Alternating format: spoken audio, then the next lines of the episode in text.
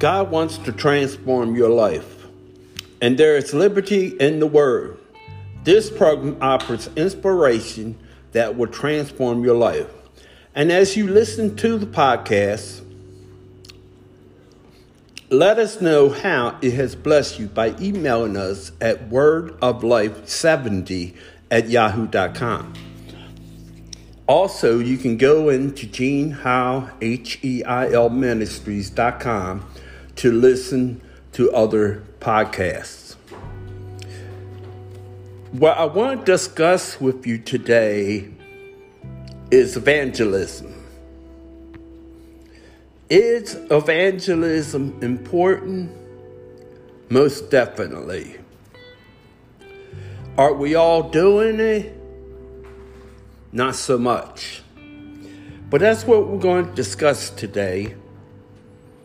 And we need to have a mindset. It's a subject called cross culture evangelism. And if you go to Acts 17, verses 16 through 34,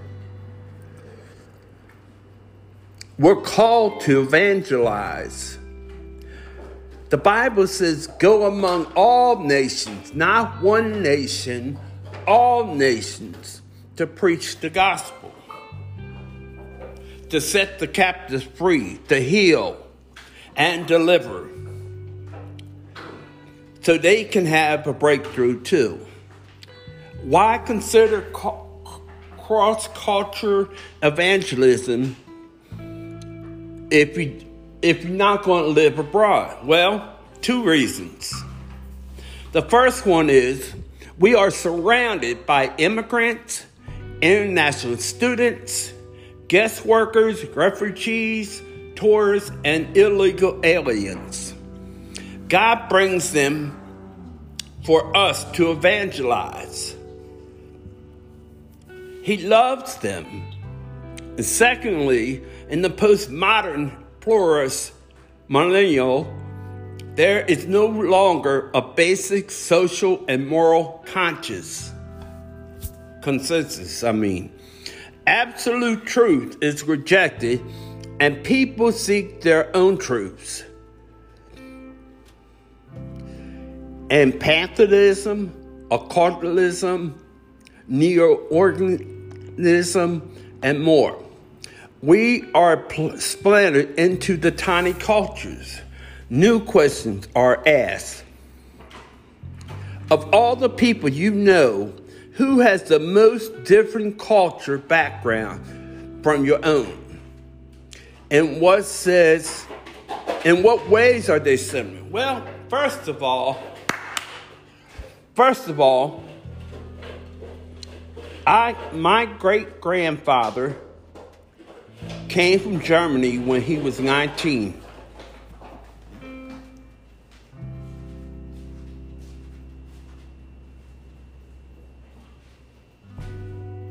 So there's one culture that we're not in. Then you have Jewish people that came from Israel and living in America. Then you have Iran they came to live in America, the, the land of the free and the brave.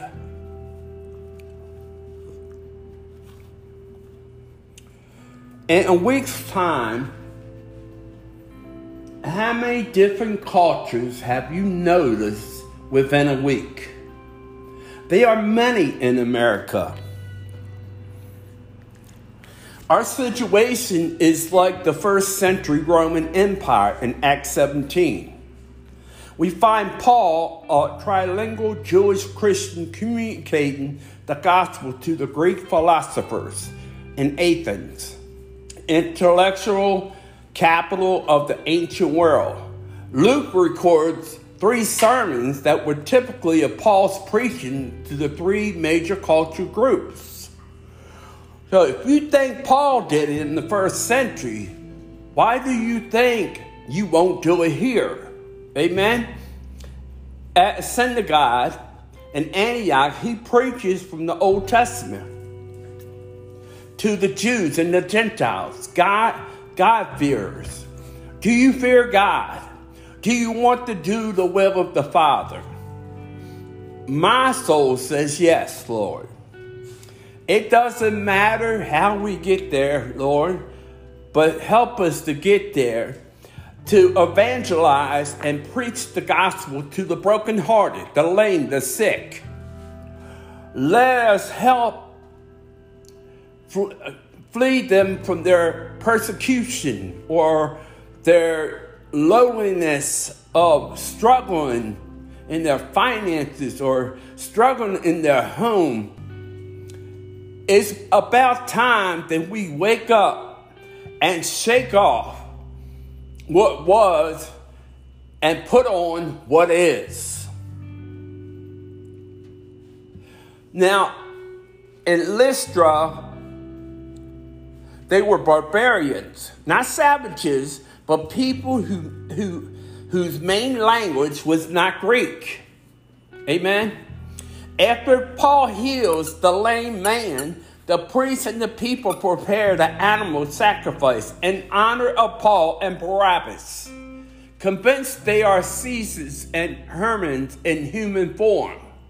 The apostles do not understand the Lycaonian language and so barely succeed in restraining them.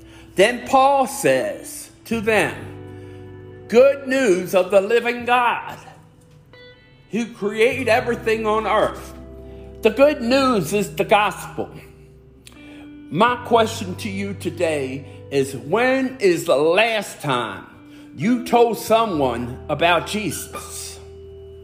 It's time for the church to get boldness and have clarity about what God wants us to do.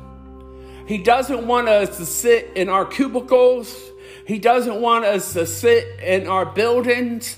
He wants us to go forth with boldness and excitement and clarity of the word. We are in our last days. Let's stir the gift up within us and go out into the highways and byways to preach the gospel if you go to an airport or if you go to a restaurant, do you just go have your seat or are you going to speak to people? How are you doing? Well, God bless you today. I have a word for you. The prophetic anointing is out there. But you got to be bold and speak what he gives you. Remember, he told Moses to open his mouth wide and that he would fill it.